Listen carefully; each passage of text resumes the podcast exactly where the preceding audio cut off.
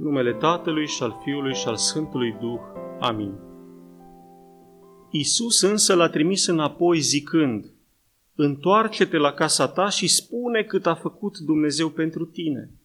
Și a plecat, propovăduind în toată cetatea cât a făcut Isus pentru el. Este versetul 39 al pericopei evanghelice citite astăzi, care ne vine de la evanghelistul Luca, din capitolul 8, versetele de la 26 până la 39. Ne aflăm în duminica a 23-a după Rusalii, numită vindecare, sau pericopa pe care ați auzit este numită vindecarea demonizatului din ținutul Gergesenilor. Această minune este relatată și de către ceilalți evangeliști sinoptici, cu ușoare diferențe. Matei ne vorbește despre doi demonizați și totul se întâmplă lângă cetatea Gadara, iar Marcu, în capitolul al cincilea, ne vorbește despre un demonizat, exact ca și Luca, dar întâmplarea are loc tot lângă cetatea Gadara, după cum relata Matei. Foarte probabil zic comentatorii Scripturii că minunea s-a întâmplat undeva între cele două cetăți și se consideră că Luca a vorbit doar despre cel mai bolnav dintre cei doi demonizați. Relatările lui Matei, să știți că întotdeauna sunt cele mai complete și cele mai complexe. Luca surprinde amănuntele cele mai uh, speciale, iar Marcu, al treilea evanghelist sinoptic, întotdeauna surprinde evenimentele din miezul lor, cumva așa i-am putea caracteriza succint pe fiecare dintre ei. Și de asta și apar aceste elemente diferite oarecum la, la o primă vedere, dar care se completează reciproc în, în înțelegerea unei imagini de ansamblu a ceea ce s-a întâmplat în acel moment. Ce vom învăța astăzi că Domnul este mult milostiv. Și acum, dincolo de această scurtă introducere, ne vom opri asupra timpului și spațiului, asupra binelui și vom încheia cu câteva concluzii. Timpul și spațiul, să știți că este foarte, foarte important astăzi și o să încercăm să vedem de ce. Timpul, totul se întâmplă într-un moment cumva de, de mare intensitate a lucrării misionare a Domnului, imediat după vindecarea slugii sutașului, o vindecare prin cuvânt, nici măcar nu l-a văzut față către față, după învierea tânărului Dinain. Aceste element, aceste minune au avut loc în, în capitolul 7 de la Luca și după folos, uh, potolirea furtunii pe mare, acesta este momentul imediat anterior pericopei pe care ați auzit-o citită. Din punct de vedere al spațiului, știm că ne aflăm în zona cetăților Gerasa, Gadara sau ne spune astăzi Luca Gergesa. Să știți că această cetate Gergesa nu este identificată pe deplin, multă lume o asimilează cetății Gerasa, vă spuneam și ultima dată când am vorbit despre această minune, dar oricum este limpede că minunea s-a întâmplat în acel areal. Ce trebuie subliniat? Că ele, aceste cetăți, se aflau dincolo de Marea Galilei, într-un teritoriu străin. Foarte pe scurt o să repet cumva o imagine pe care am descris-o cu altă ocazie. Gerasa și Gadara sunt două dintre cele zece cetăți greco-romane care alcătuiau o uniune de cetăți numită Decapolis. Cele zece cetăți erau niște cetăți-stat, erau uh, organizate pe tiparul polisurilor grecești. Aveau conducere proprie, aveau monedă proprie, voia, vorbeau limba greacă ca și limbă oficială aveau zeități proprii, erau supuse direct Romei, foarte puternice comercial. Și a, erau legate între ele printr-o rețea, o, o, o infrastructură, cum am zice astăzi, de drumuri foarte bine pusă la punct, care facilitau mișcarea caravanelor din zona Arabiei spre Mediterana și din Mediterana spre, spre Europa și totodată erau aceste drumuri foarte utile și pentru apărarea militară. Deci ele reprezentau, uh, din punct de vedere geopolitic, o lume în sine și se afla în acel moment în plină expansiune. Dacă vreți o, o comparație succintă, era între ghilimele o Uniune Europeană de astăzi față de, de țările marginale ale Europei sau ale lumii. Cam asta era, cam asta reprezentau cele, cele 10 cetăți. De unde, ca și prima observație, de unde se mai vede că erau complet diferiți de lumea din care veneau Isus și apostolii? De la evangelisti, din versetul 32, care ne spune că erau crescători de porci. Deci, cu siguranță, nu erau iudei, nu erau mozaici.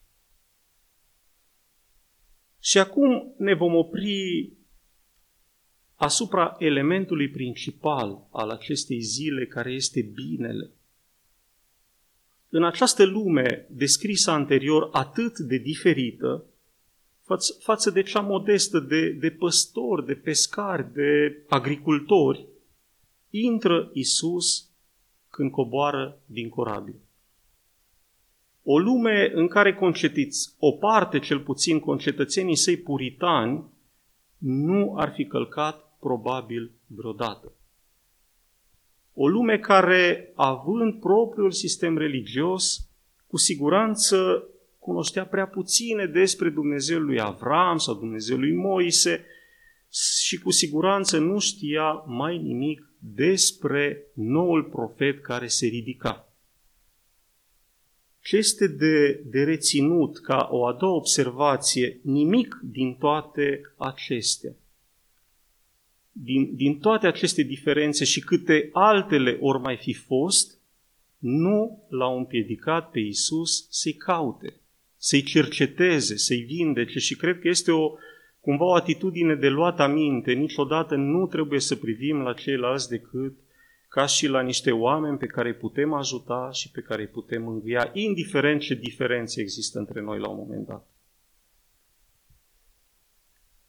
În momentul în care Iisus coboară pe țărm, evangeliștii ne spun că a venit în fața lui acest om atât de, de chinuit și atât de obidit, care nici măcar nu avea puterea să-i ceară ajutorul. Cum altora de la alții care puteau să-i ceară ajutorul, Domnul le-a, le-a, cumva, le-a solicitat acest, uh, le-a solicitat rugăciunea. Nu a făcut nicio minune cu ei până când ei nu l-au rugat. Acesta săracul era atât de, de legat și atât de înlănțuit încât nu avea puterea și atunci Domnul de la sine, foarte important, de la sine s-a milostivit spre el. Și cred că putem vedea că milostivirea Domnului a strălucit din nou. Cum s-au întâlnit, l-a și izbăvit și l-a și salvat. Ca și o a treia observație, la învierea tânărului dinainte, de care vorbisem în urmă cu două săptămâni, Domnul s-a milostivit de mamă, nici măcar acea mamă nu a trebuit să zică nimic, s-a atins de tânăr și l-a înviat. Din mila lui, din bunătatea lui. Așa îl vindecă și pe acest bolnav de astăzi, doar din bunătatea lui. Atunci a poruncit morții să plece din acel tânăr, astăzi poruncește eliberarea acestui om înlănțuit. Să știți că nu a fost nici atunci, în urmă cu două săptămâni, și nici astăzi, o luptă ca și în faimosul film Războiul Stelelor, unde cavalerii Jedi, partea luminoasă a forței, se luptau cu ceilalți, cu partea întunecată. Nu a fost așa și nu a fost un moment în care reușita binelui sau succesul binelui a putut fi pus la îndoială. Domnul a poruncit și moartea în urmă cu două săptămâni s-a supus, iar astăzi omul a fost eliberat din acele legături cumplite, doar prin înlostivirea și porunca lui. Că în viac este mila lui. Așa ne spune psalmistul în psalmul 135 și cred că cel puțin din aceste două întâmplări și cu siguranță și din altele, tindem să-i dăm și noi dreptate. Și acum vine a patra observație și cred că această observație reprezintă o cheie în înțelegerea pericopei de astăzi și și de cea de din urmă cu două săptămâni. Toate aceste minuni de care am vorbit, cuprinse în capitolele 7 și 8, la care se va adăuga și capitolul 9, mai au un tâlc. Pentru cei care îl prezintă indirect cumva, dar foarte limpede, pentru cei care au ochi să vadă. Foarte important să, să dorim să vedem ca Dumnezeu, nu ca profet, așa cum îl percepeau concetățenii și cum bănuiau de acum cei de pe cealaltă parte a, a Mării Galilei. Și dacă le, le enumerăm cumva, îl vindecă pe acel slujitor de la distanță, cu un cuvânt. Îl învie pe un tânăr, atingându-se de el, poruncește mării și vânturilor. Și vindecă un demonizat, care aflăm de la evanghelist că stă jos și întreg la minte. Iar în capitolul al nouălea, de care amintisem adineaori, o învie pe fica lui Iair. Cine este acesta?